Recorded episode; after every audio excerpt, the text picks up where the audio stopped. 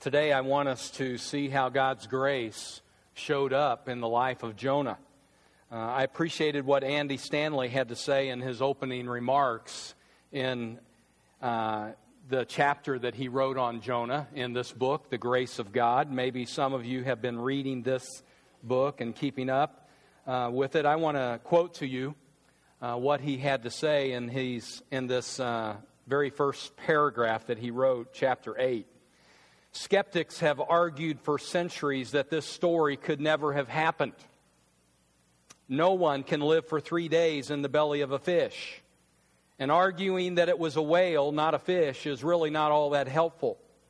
If this story is historical, then it required a miracle, actually, several miracles. Jesus referenced Jonah.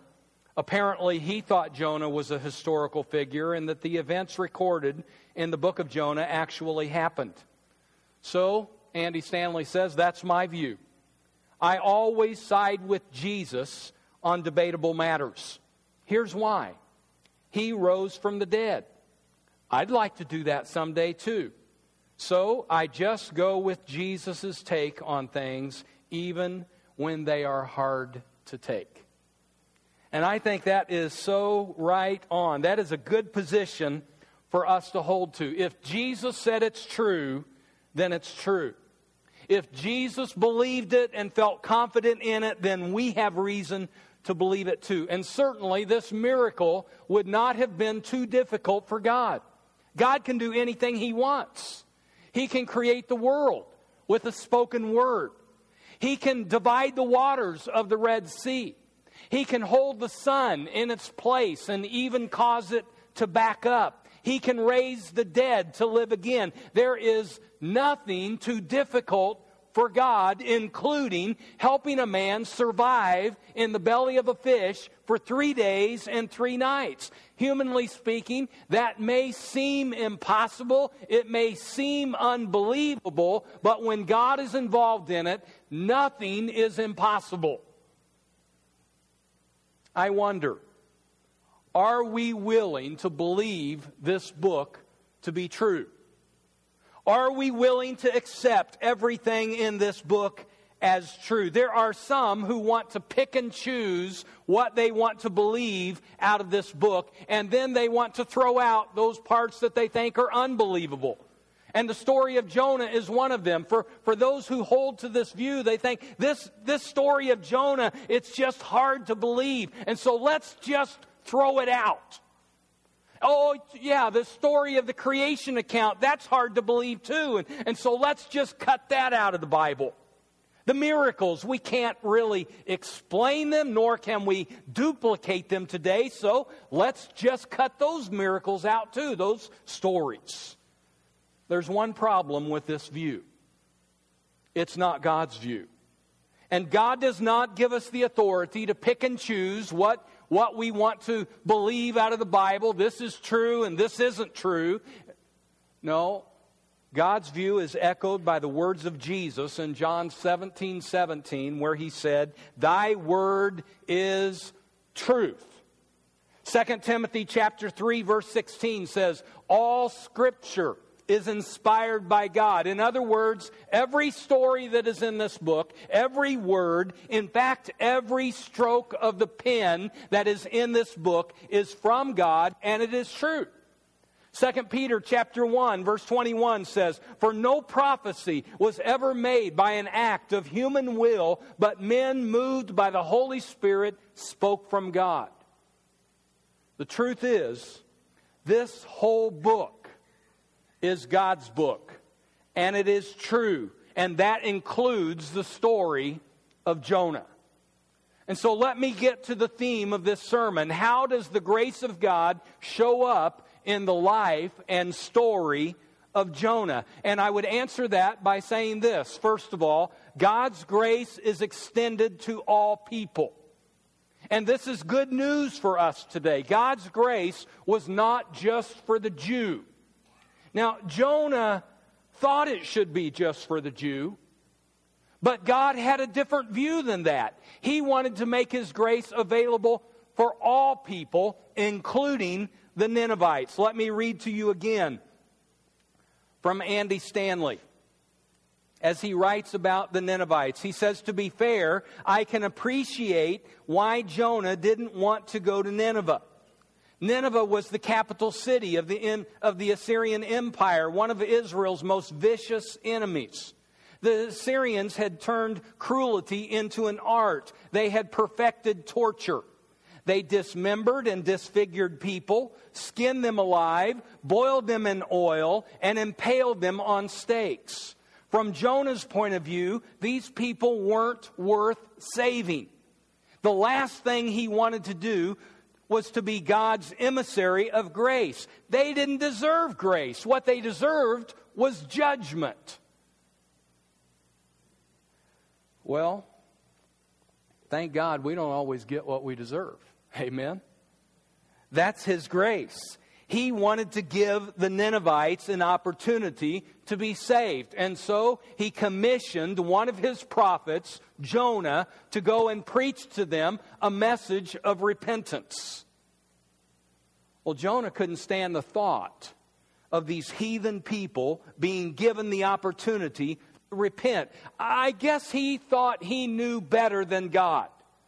And so he decided to go the other direction. Nineveh was 500 miles northeast of where Jonah lived. Instead of going northeast, Jonah got on a ship at Joppa and he headed west towards Tarshish which was 2,300 miles in the other direction. Stanley said it this way Jonah couldn't have chosen a destination any further from Nineveh than the port of Tarshish. Jonah was not content to simply tell God no, he went in the opposite direction.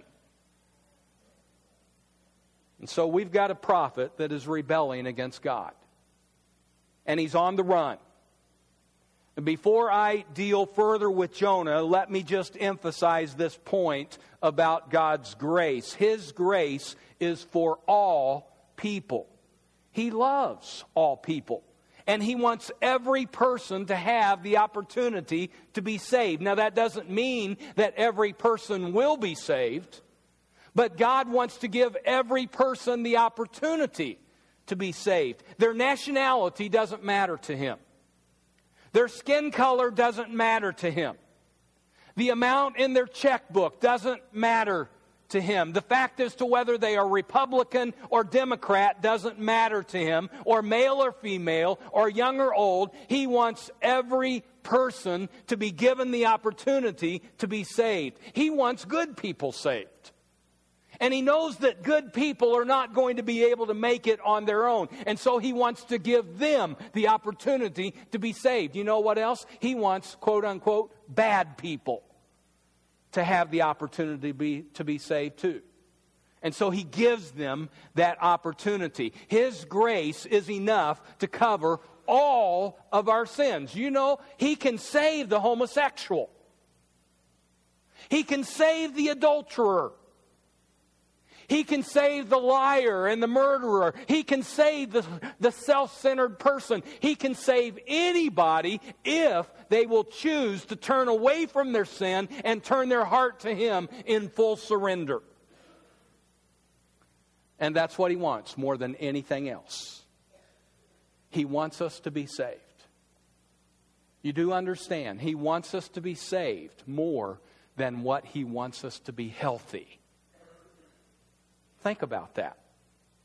He wants us to be whole on the inside more than what He wants us to be whole on the outside. Some of you will recognize the name Joni Eareckson Tada. She is a paraplegic. She has had a tremendous testimony through the years of her faith in Jesus and how God has sustained her. And I have written in the back of my study Bible a quote by her. It's been there for years. And this is what she once said I'd rather be in this chair, this wheelchair. You, you remember, she's a paraplegic. All she can move is from here up. And she says, I'd rather be in this chair knowing Him than to be on my feet and not know Him. And God would rather that to be the case too. Our relationship with Him is what matters most to Him. He wants you saved more than He wants you rich and living the American dream. He wants you saved more than what He wants you to be successful by worldly standards because He knows that the only thing that matters when it comes to eternity is that you be saved. And so the story of Jonah teaches us that God wants everybody saved. His grace is extended towards all people. But there is a second lesson that we can learn from this story of Jonah. And this one's not so easy for us to understand and grab a hold of. And the lesson is this God's grace sometimes brings discipline into our life. And, and really, that's hard for us to get our minds wrapped around that God's discipline, which can be very hard and painful, can actually be for our good. And, and, many of you are already familiar with the story of Jonah. You know he boarded a, a ship headed away from Nineveh, but he quickly learned that you can run from God, but you cannot outrun God. He was asleep in the bottom of a boat, and, and God sent this great storm upon the sea. The sailors were afraid for their lives, and these are veteran sailors. These are fellows who have been on the sea, and this is the way they have made their living. They have been accustomed to storms, but this storm had them scared for their life to such a point that they are throwing cargo overboard, hoping to lighten the load of the ship. And, and they are just hoping beyond hope that, that the ship will hold together. And each one of them, the scripture says, are crying out to their God for deliverance.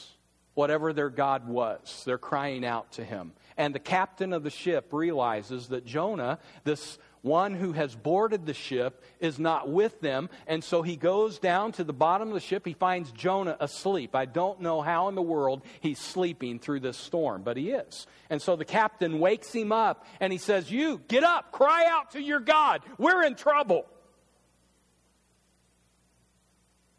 And a decision was made to cast lots to see if one of them was the reason for this storm. Maybe one of them had angered their God in some way, and so lots were drawn.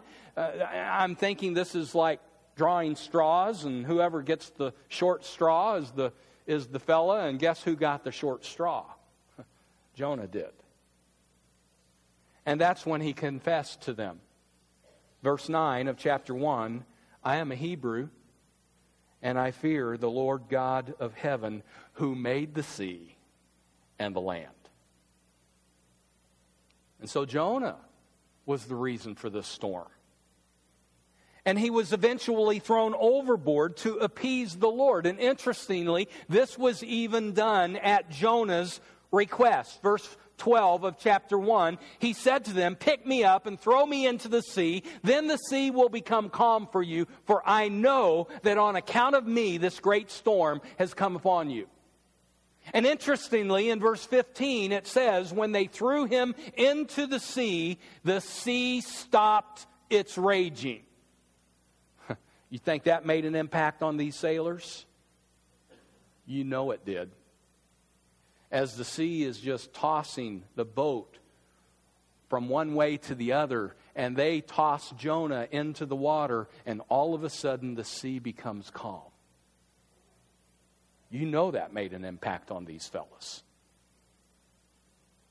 Verse 17 says, The Lord appointed a great fish to swallow Jonah, and Jonah was in the stomach of the fish three days and three nights.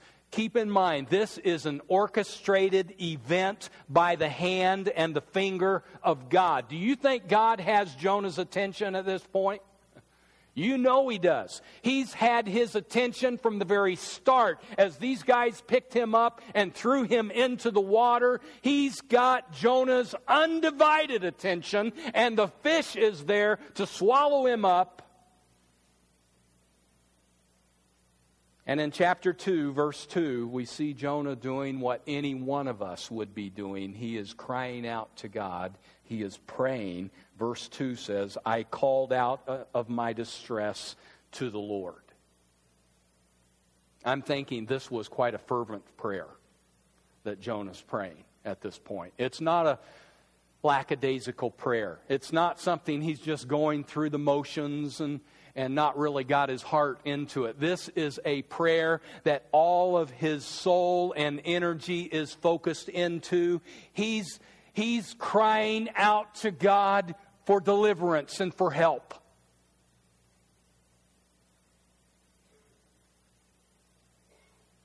Isn't it true that we do that too when we get into hard times? We cry out to God. And I'm wondering, why don't we cry out to Him more often? Why don't we cry out to Him day by day by day, even when the times are good? God wants us to do that, and we should do that. God wants a relationship with us.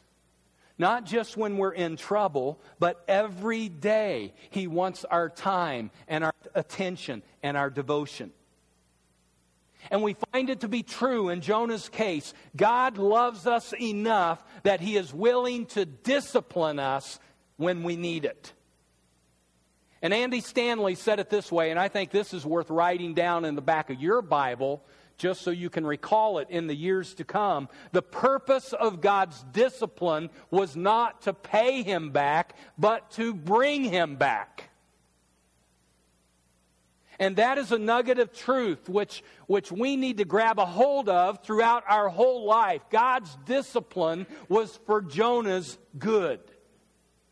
God's discipline was actually a demonstration of his grace. And this is, this is hard for us to understand because most often when we think of God's grace, we think of Him saving us and we're relishing in His goodness and, and His good gifts to us and, and things are going great for us and that's God's grace to us. But we need to understand too, God's grace is demonstrated to us at those times when He disciplines us.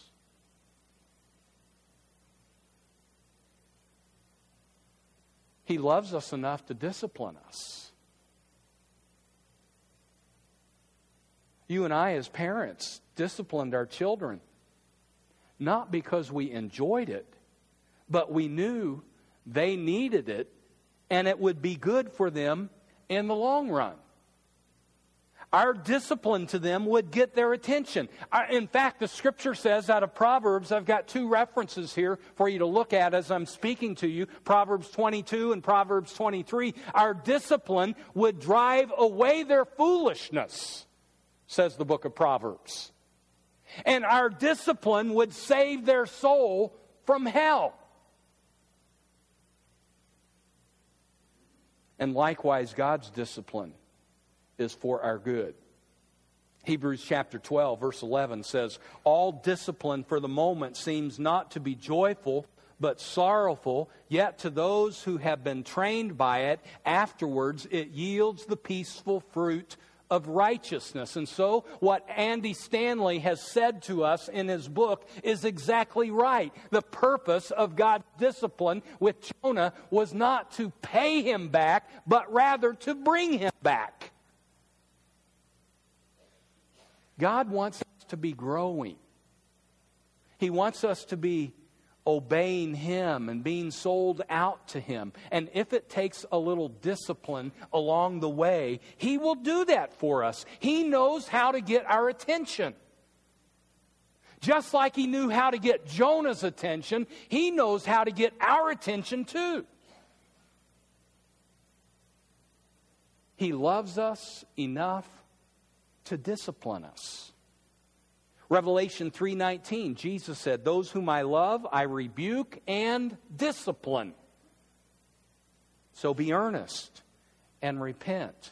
You, you, take a look at that scripture, you see the, the hope and the goal of God's discipline to us is repentance, that we would come to our senses, that we would turn away from our sin and turn towards Him, that we would surrender to Him. That's the goal of discipline in our life from God the Father. It's not that He wants to beat us down and, and make us feel bad. No, He wants us to repent. And He knows that if we will repent, we'll feel better. We'll be better. It will be for our good. C.S. Lewis said it this way God whispers to us in our pleasures, He speaks to us in our conscience, and He shouts to us in our pain. And sometimes it takes the discipline of the Lord to get us back on track. It is an act of grace that He cares enough about us to discipline us.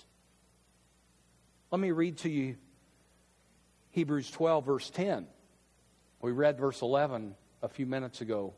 Verse 10 says this For they, this is speaking of our fathers, they disciplined us for a short time as seemed best to them.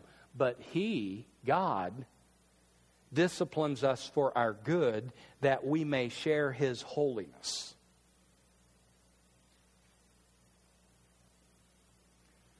And so I was thinking of some times through my life that God has disciplined me. Can you think of some times that maybe God has disciplined you, that He spanked you, that He's got your attention? Most of the time that God has disciplined me has come through the rebuke of someone that I love, such as my wife or a trusted friend who has loved me enough to speak the truth to me.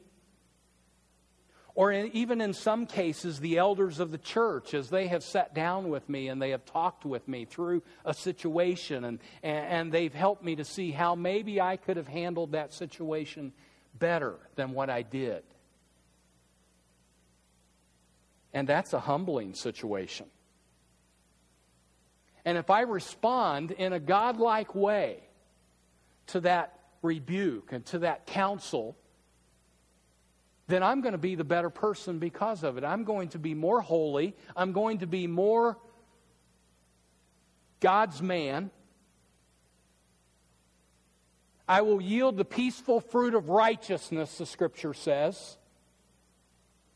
But what if I respond to, in that situation to pride? In a prideful way. You know, I, I know better than you. I'm smarter than you. Well, that's a whole nother story, and it's not going to end up very well. You see, when God disciplines us, we need to respond to that in a godlike way. We need to be humble. We need to receive the discipline and learn from it and become a better person because of it whether it's the rebuke of someone that we love, they're trying to give us direction and give us wisdom and give us a better way, or whether it's a whale coming and swallowing us. God's discipline is an act of His grace. And so make sure you respond to it in a godlike way. Let me give to you a third lesson from the story of Jonah. If we expect to receive God's grace, we have to be willing to extend that grace to others. Now, we've talked about this in weeks past, and, and the reason I'm being repetitive here is because we need this. I, I don't know if we all will get it in one week. We need this truth that if we expect to receive the grace of God into our life, we need to be willing to extend that same grace to other people. And Jonah was praying for God's grace in the belly of that whale. I know his prayer was desperate. He said, God, save me. If you'll save me, I'm thinking he's bargaining with God, surely. If you'll save me, I'll go to Nineveh. I'll preach. I'll do anything that you want me to do. Just get me out of the belly of this whale. Give me another chance. And God answered that prayer. He did save Jonah. The whale spewed him out on dry ground, and I am sure he was a sight to behold after having been in the belly of that fish for three days and three nights. And as soon as his feet hit dry land, he headed directly to Nineveh to preach. Did they listen to him? Yes, they did. They repented. The whole city repented. They turned from their sin. There was a great revival that took place in that city. But then something weird happened. Jonah got mad. He got upset. And that's hard for me to understand because as a preacher, if someone responds positively to my preaching, even if one responds positively to my preaching and comes and, and makes a decision for Christ, I'm, I'm happy over that. I'm ecstatic about that. Well, Jonah didn't have one respond positively to his sermon. He had 120,000 people turn to Christ or turn to God. That was the population of the city of Nineveh. And you read the end of that, that book, chapter 4, uh, I think maybe even the last verse of the book, it says the entire city turned to God 120,000.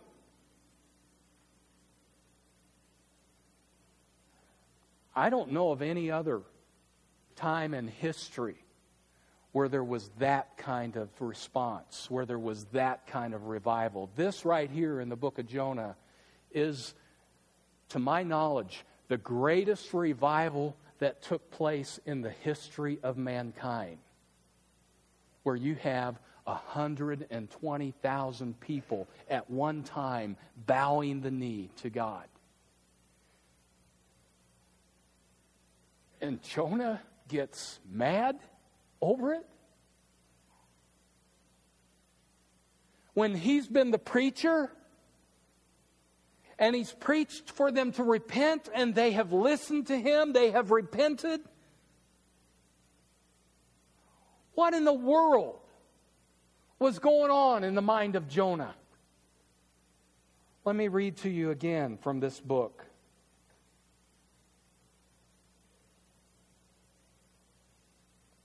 The moral of the story is pretty straightforward.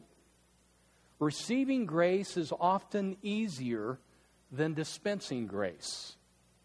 Jonah's sin was that his religion was really all about him. While he eventually surrendered to the will of God, he never surrendered to the purposes of God in the world. Although he was the descendant of Abraham, the man through whom the world would be blessed, Jonah could not see his way clear to extend grace beyond the bloodline of Israel.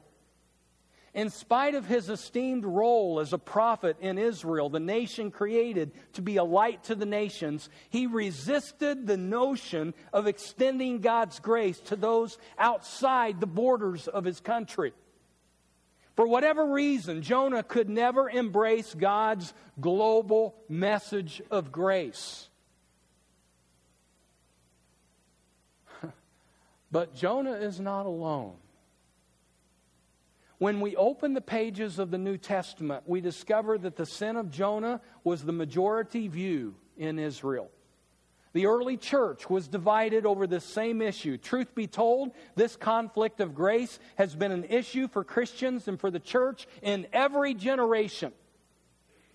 So before we are too hard on Jonah, let's take a little inventory. Who are the Ninevites in your life? Who are the people to whom you have had a hard time extending grace? Whose calamity do you secretly celebrate? Who do you secretly wish would get what you think they have coming to them? Let's start with the large groups rich people, poor people, white people, black people, skinny people, Muslims. Okay, let's narrow it down a bit. What about your sister in law? Or your brother in law who divorced your sister and walked away from your niece or nephew?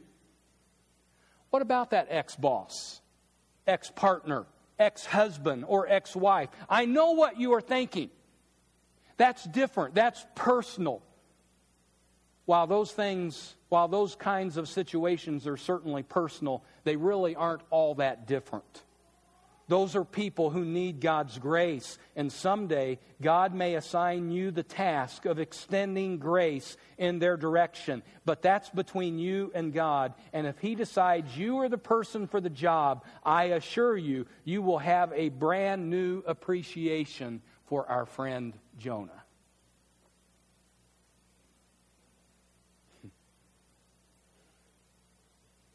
You see, it's a whole lot easier to receive grace than it is to extend grace.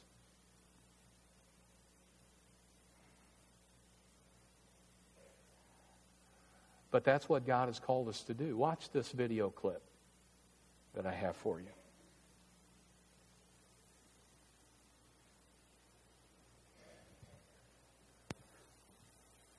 Back and forth, back and forth. Dr. Tony Campolo tells this story of an act of seemingly impossible forgiveness. When the uh, war ended, World War II, they took the Nazi soldiers out of the jail in Moscow and marched them down to the street, down the street to the train station to be sent back to Germany. The, the citizens of Moscow lined the sidewalks.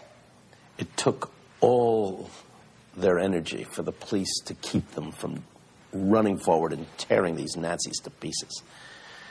We lost 425,000 people in World War II. That's the United States. The Russians lost 40 million citizens. There wasn't a family in Moscow that wasn't touched. The hatred was overwhelming. And they're screaming and they're yelling obscenities.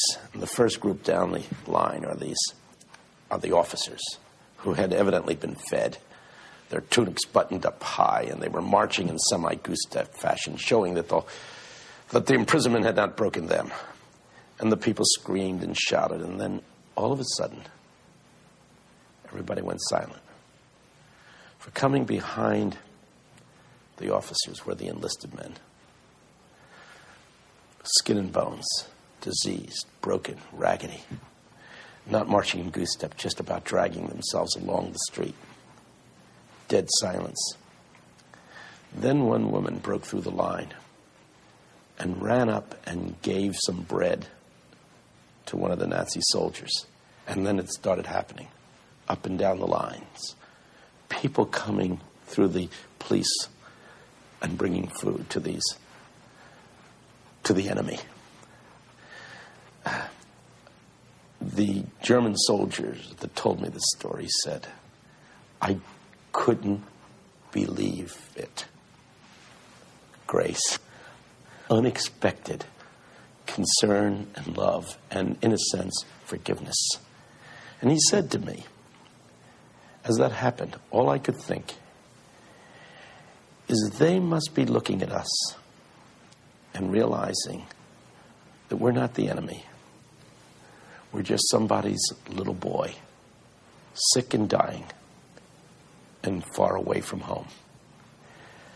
As he said that, I think we would all be gracious if we could look at each other and not see the enemy, but see that each of us, in his or her own way, is somebody's little kid, sick and dying, and far away from home grace.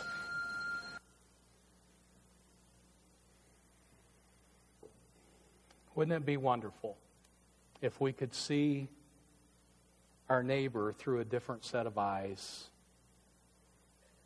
To see them through these, these kinds of eyes, through God's eyes. Because really, every person that we are in contact with, and that person may be offensive to us. And instead of seeing them as the enemy, we should be seeing them as a child of God. Yes, they are somebody else's little child. But ultimately, they are a child of God. They are a creation of the living God whom he loves, whom he has sent his son Jesus to die for that person. And they are simply in need of bread. They are in need of kindness.